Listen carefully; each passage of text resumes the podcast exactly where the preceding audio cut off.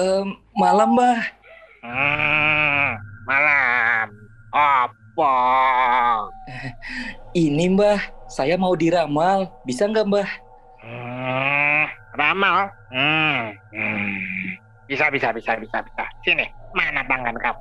Mana, mana? Ombele kete kete pret. Ikemelet. Waduh.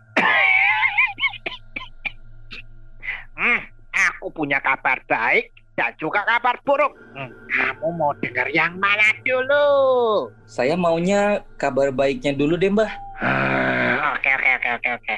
Kamu akan bertemu seorang gadis cantik. Dia akan tertarik padamu dan ingin mengetahui segala sesuatu tentang dirimu. Nah, dia ingin kamu terbuka padanya dan memberikan hatimu Wah, hebat, Mbah. Tapi kabar buruknya apa, Mbah? Ya, kamu ketemu dia ya di dalam mimpi.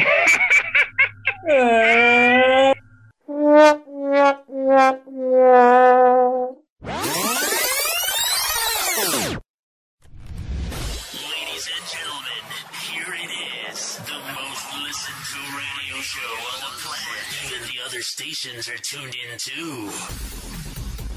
Wiba Podcast Wiba, waktu Indonesia bagian asuransi.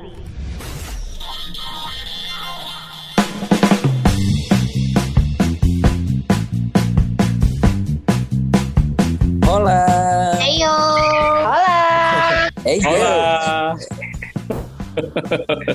Wah ini, ini kayaknya eh, agak agak delay gitu ya kali ya Jadi gak apa-apa deh Walaupun delay tetap tetap sebenarnya aman-aman aja Nah gue mau nanya nih teman-teman di sini ada yang tahu nggak sih yang namanya time value time value of money?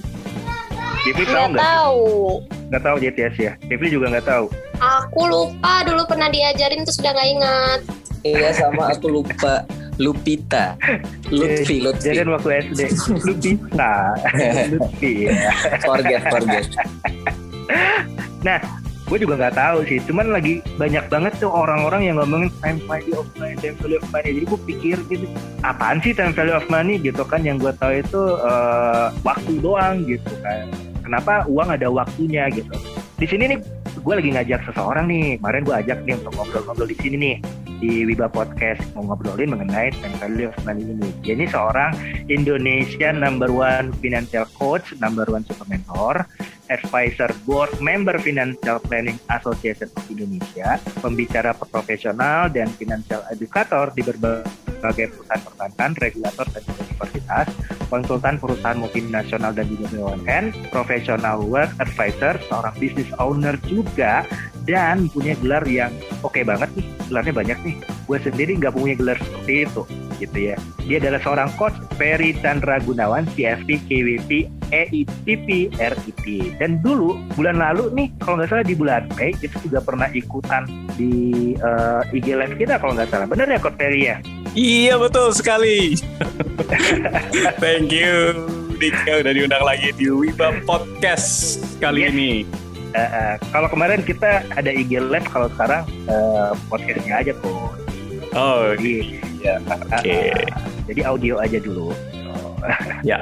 Nah, Coach, ini langsung aja nih, Coach. Mau nanya nih, Ya. sebenarnya pengertian dari eh, nilai waktu atas uang atau time value of money itu apa sih, Coach? Nilai waktu atas uang ya. Eh, kalau logikanya itu kan kita pikir bahwa time adalah waktu ya gitu kan. Waktu adalah ya kita tahulah ya waktu eh berapa waktu kamu gitu kan ya. Nah, value adalah sebuah nilai ya. Nilai, nilai dan eh, uang itu adalah ya nilai tukar. Nah, jadi di tengah-tengah sini ada yang namanya ya kalau uang udah jelas, waktu sudah jelas, tapi value, value ini yang justru eh, kita mesti sama-sama apa ya? Mesti kita sama-sama pahami dulu nih waktu value ini. Karena sebuah nilai itu segini, segala sesuatu yang tidak disepakati bahwa barang tersebut bernilai maka barang tersebut tidak bernilai. Sebagai contoh, Ya. sebagai contoh, kenapa sebuah cuanse, cuanse tahu nggak cuanse? Berlian, Oh, ya. berlian. Itu kan cuma Ya, ya. batu, ya, kan? Itu cuma batu gitu kan. Kenapa batu itu begitu berharga? Karena ada yang sama-sama menyepakati bahwa itu adalah batu berharga, betul nggak? Ya. Setuju coach. Bahkan ada yang bilang begini, sama-sama berlian, tapi kalau misalkan dia bubuk berlian, walaupun gede, harganya jauh dibandingkan berlian yang soliter satu biji ditaruh di tangan. Nah, Kenapa? Karena ada yang menyepakati. Bahkan ada yang lebih lagi katanya, oh enggak, berlian tuh beda. Nih, ada ya ukurannya ada yang kalau misalkan dari ukuran ya ada E, F, G gitu kan. Tapi kalau misalkan dari segi warna, oh dia warnanya apa nih? Apa nih? VVS, VVS One. yang ngerti berlian nih cewek-ceweknya nih ya, pasti paham. Ya kan? Apa itu perbedaannya? Eh, apa sih? Oh, kenapa yang ada sertifikatnya lebih mahal? Sama kayak emas lah. Kurang lebih gitu kan. Nah, jadi value itu adalah sebuah eh, kesepakatan ya sebuah kesepakatan di mana di mana saya dan kamu menyepakati bahwa hey ini ada nilainya.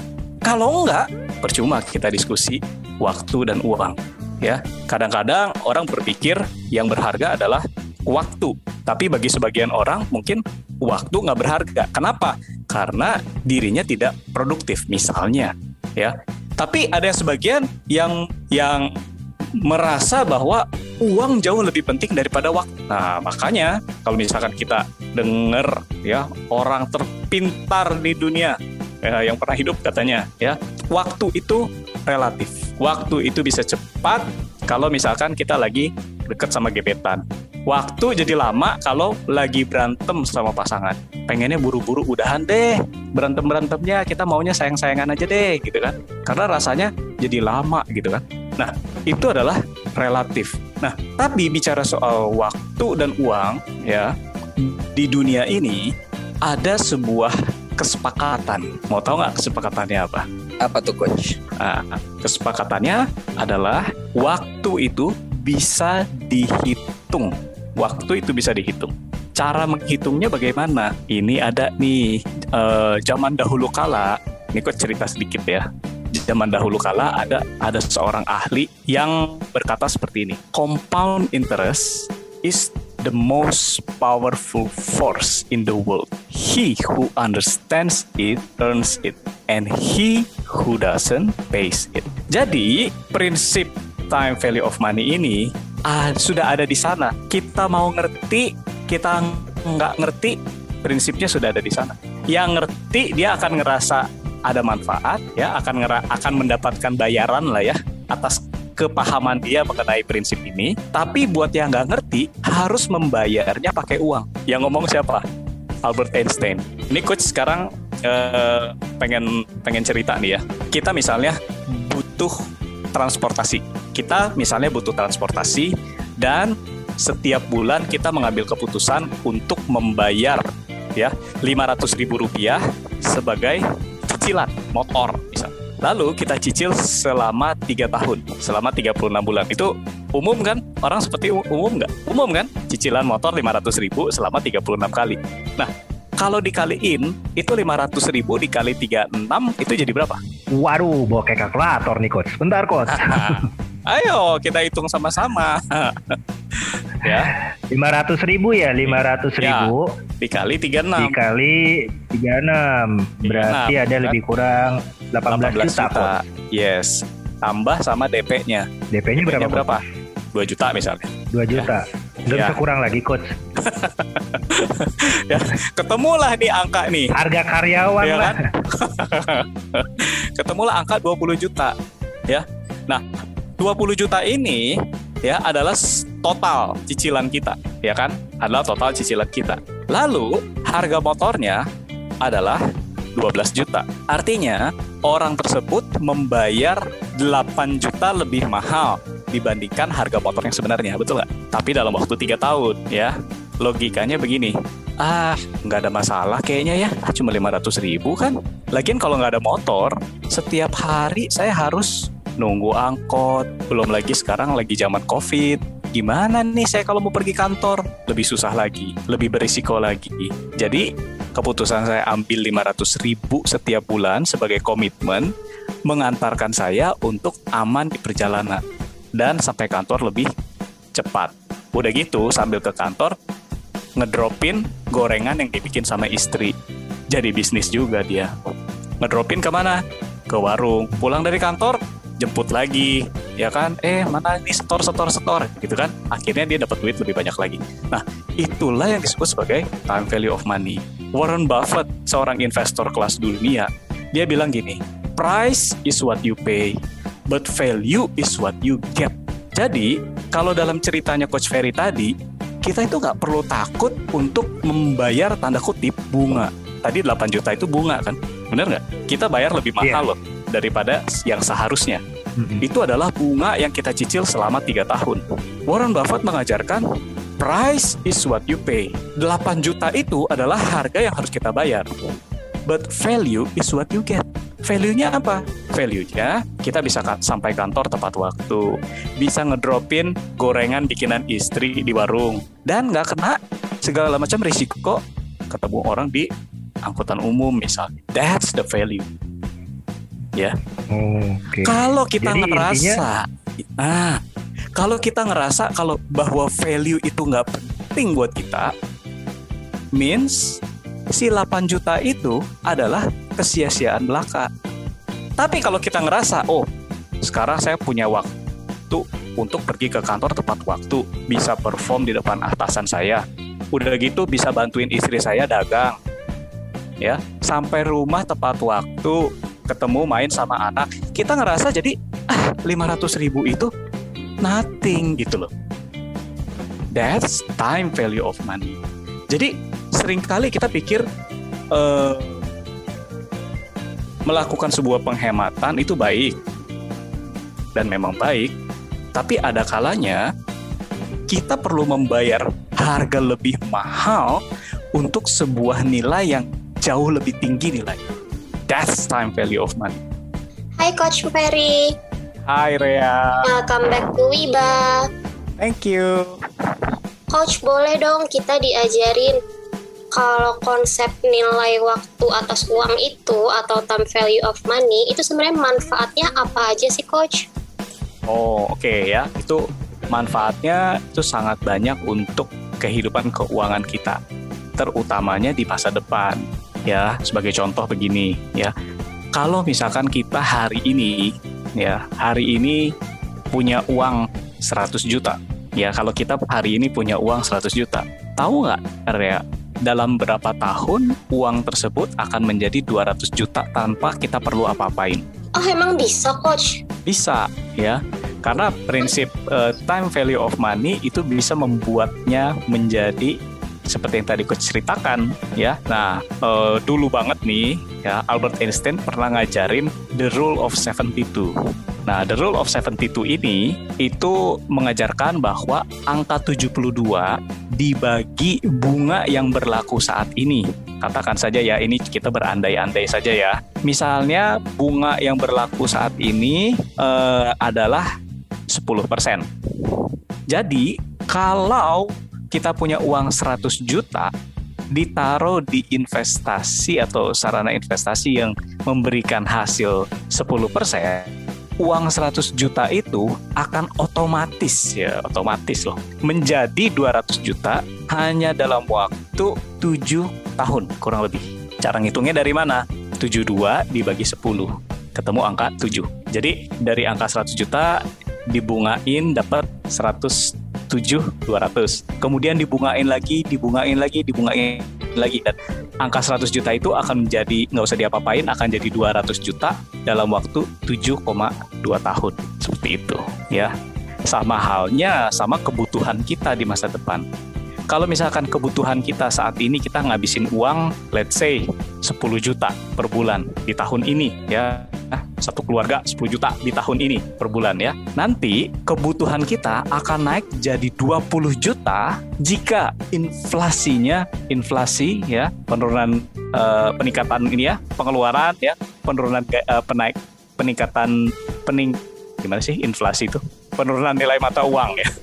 Ya efeknya itu jadi 72 dibagi 10 sama dengan 7,2 kalau misalkan investasi seperti tadi kalau inflasi seperti yang tadi gue ceritain sama prinsipnya ya jadi kalau misalnya kita paham mengenai prinsip time value of money ini kita jadi tahu what to expect ya di masa depan ini eh, kebutuhan kita akan meningkat terus ya. Jadi kalau misalkan kebutuhan kita meningkat, kita bisa ngitung berapa sih yang harus kita simpen sejak hari ini, taruhnya di mana agar bisa ngejar ketertinggalan kita akibat inflasi tersebut gitu.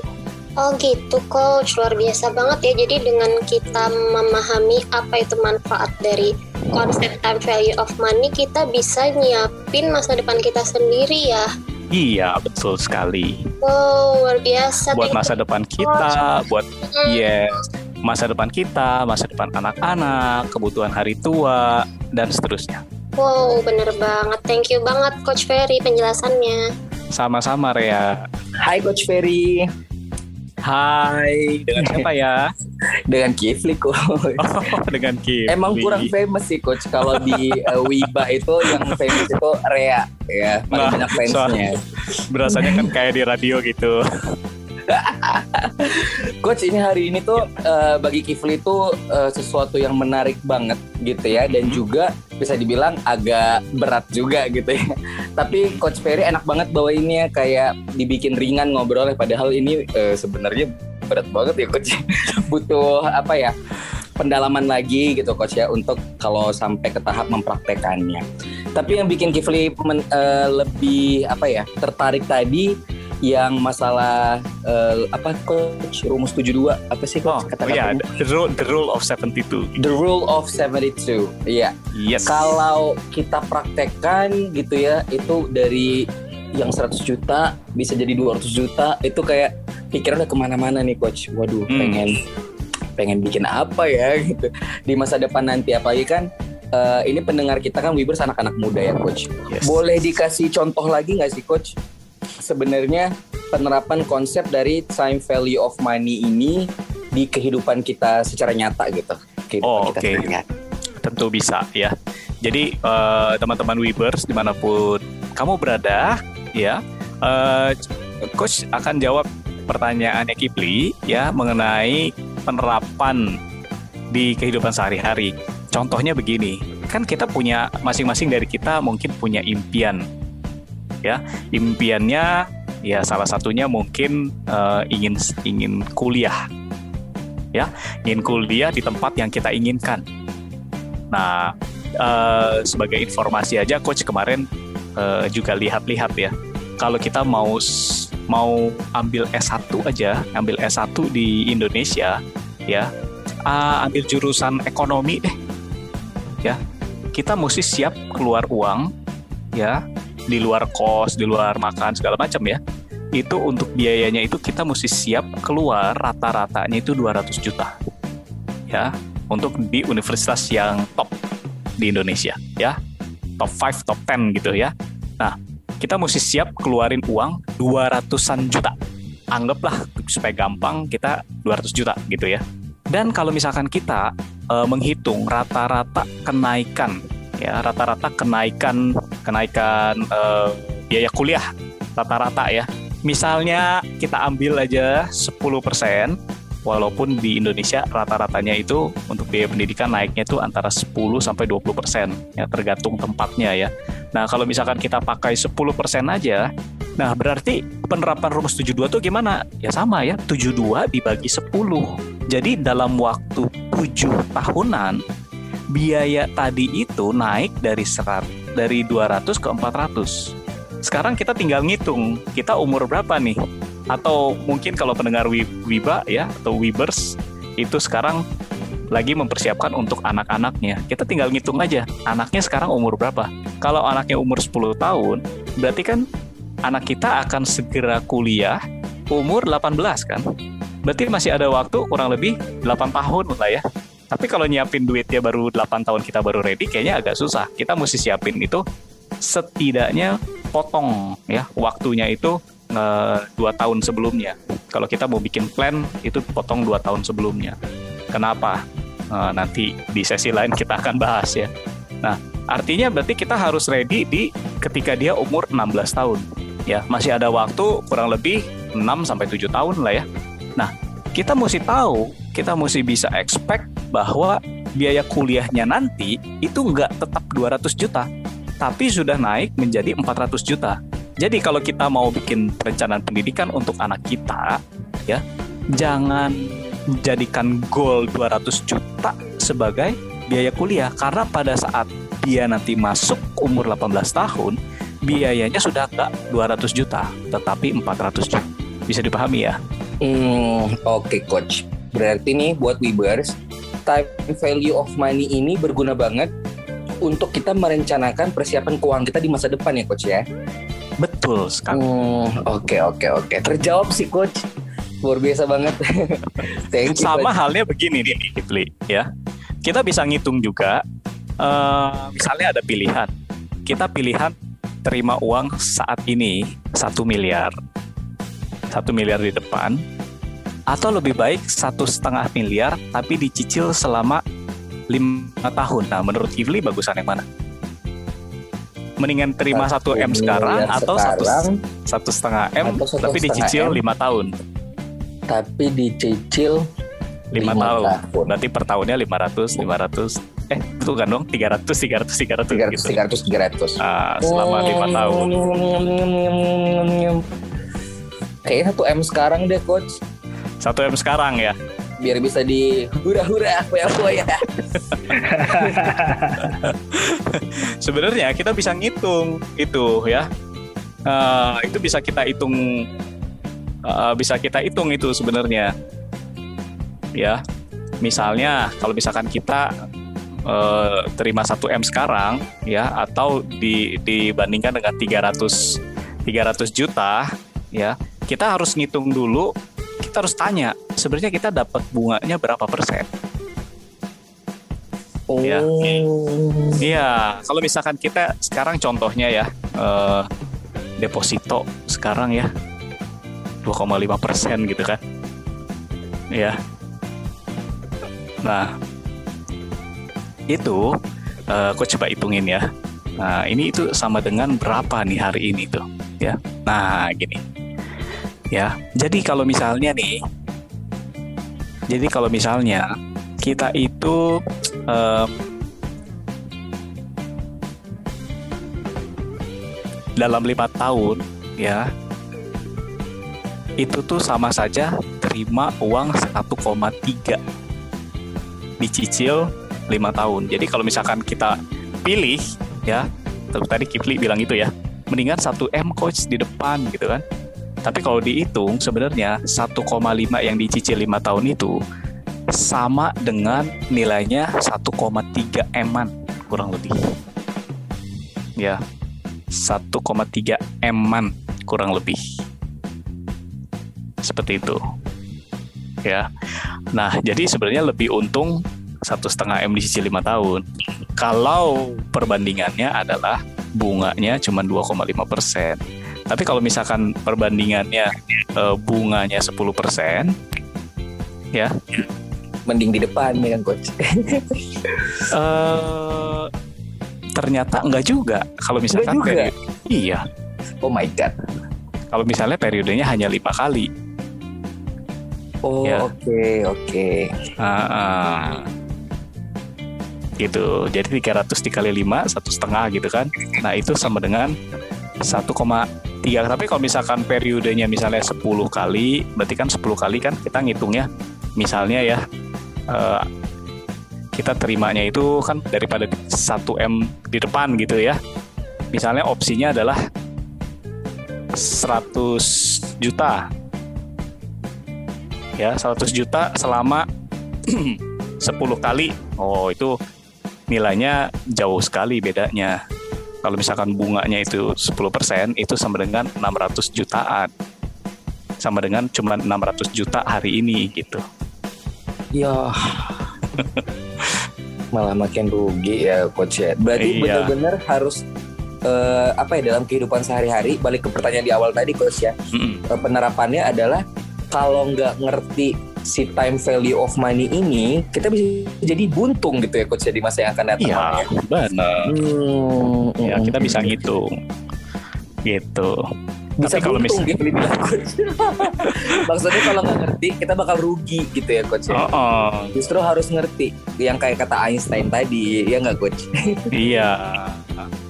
Gitu. Kalau misalkan kita pengen apa? apa 5% gitu, ya.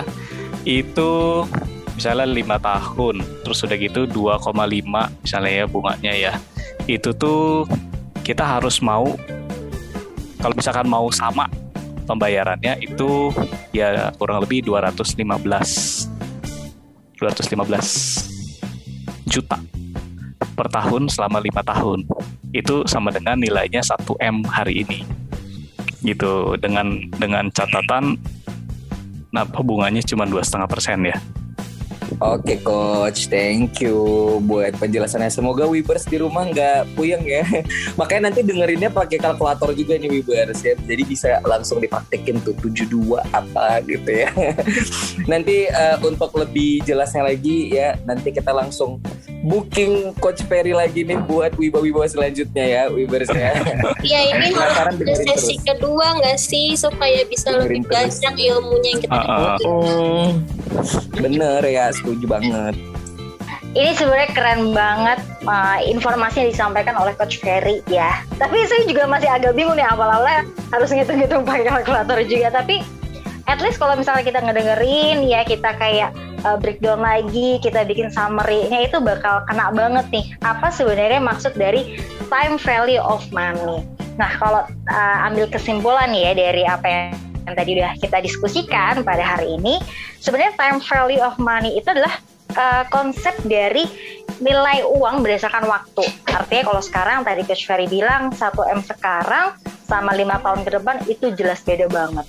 Apalagi tadi contoh yang menarik banget adalah untuk biaya pendidikan. Sekarang mungkin butuh untuk masuk kuliah si anak 2 juta rupiah. Tapi kebayang nggak 10 tahun atau 20 tahun lagi itu inflasinya bisa 10 tahun, uh, 10, sorry, 10 tahun, 10 persen atau bahkan 20 persen. Dan dengan kata lain, dalam hal ini waktu berubah ya menjadi fungsi dari uang. Artinya ya uang akan uh, nambah untuk uh, value-nya itu berdasarkan dari waktu ke waktu.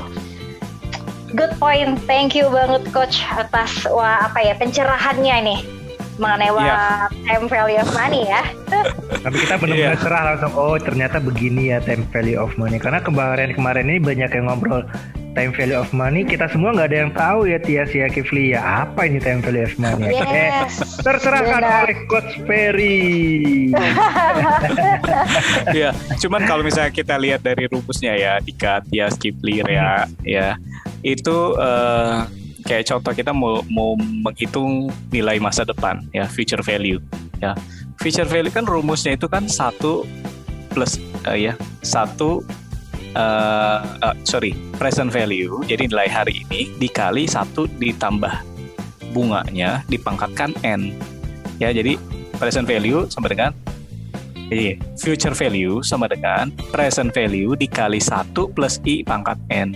Itu rumusnya. Ya. Tapi kalau misalkan kita belajar Coach Ferry diajari sama temen-temennya Coach Ferry yang jauh lebih pinter. kalau Coach Ferry belajar ya dari mereka-mereka ya. Nah, kata teman Coach Ferry yang jauh lebih pinter itu kalau kalau yang namanya dipangkatkan itu artinya dia itu punya punya nilai yang jauh lebih mahal dibandingkan yang dikali dan ditambah. Ya. Nah, dalam hal ini yang dipangkatkan itu adalah waktu. Jadi, coach menyimpulkan bahwa yang paling mahal dari semuanya bukan bunga. Ya, bukan nilai hari ini, tetapi waktu. Sehingga gini, jika kita adalah orang yang saat ini mungkin masuk dalam kategori yang biasa-biasa saja, kelas menengah misalnya. Bahkan kita nggak pernah yang namanya mendapatkan warisan dari orang tua. Ya, jadi kita orang yang biasa bekerja sendiri, hardworking, ya. Jangan pernah kecil hati, karena yang paling penting dari semua itu adalah waktu. Apa yang kita gunakan terhadap waktu-waktu yang kita miliki saat ini? Ya, Dave Ramsey ini seorang perencana keuangan yang top banget di Amerika. Ya, dia mengatakan bahwa 70% miliuner di Amerika tidak pernah mendapatkan warisan sepeser pun. Jadi pertanyaannya adalah apa yang mereka gunakan terhadap waktu-waktu mereka.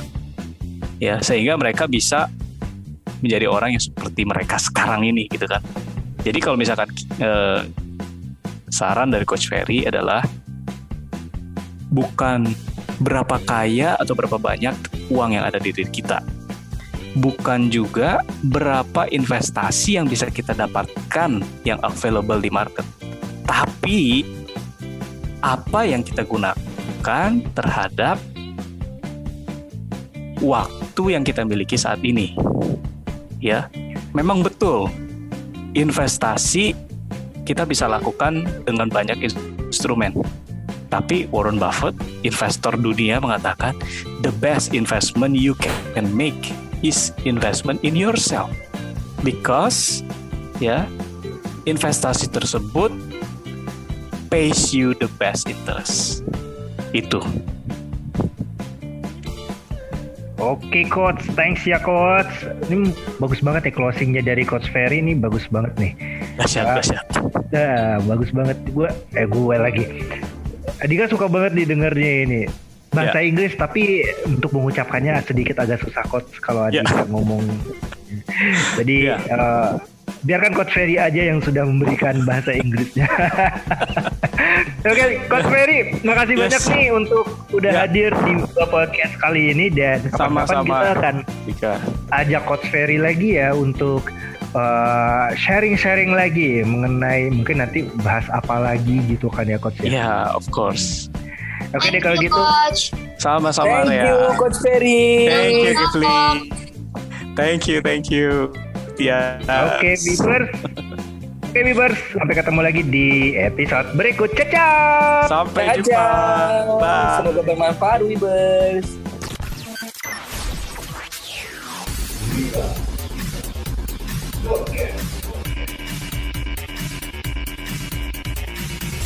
Thank you for listening to our podcast.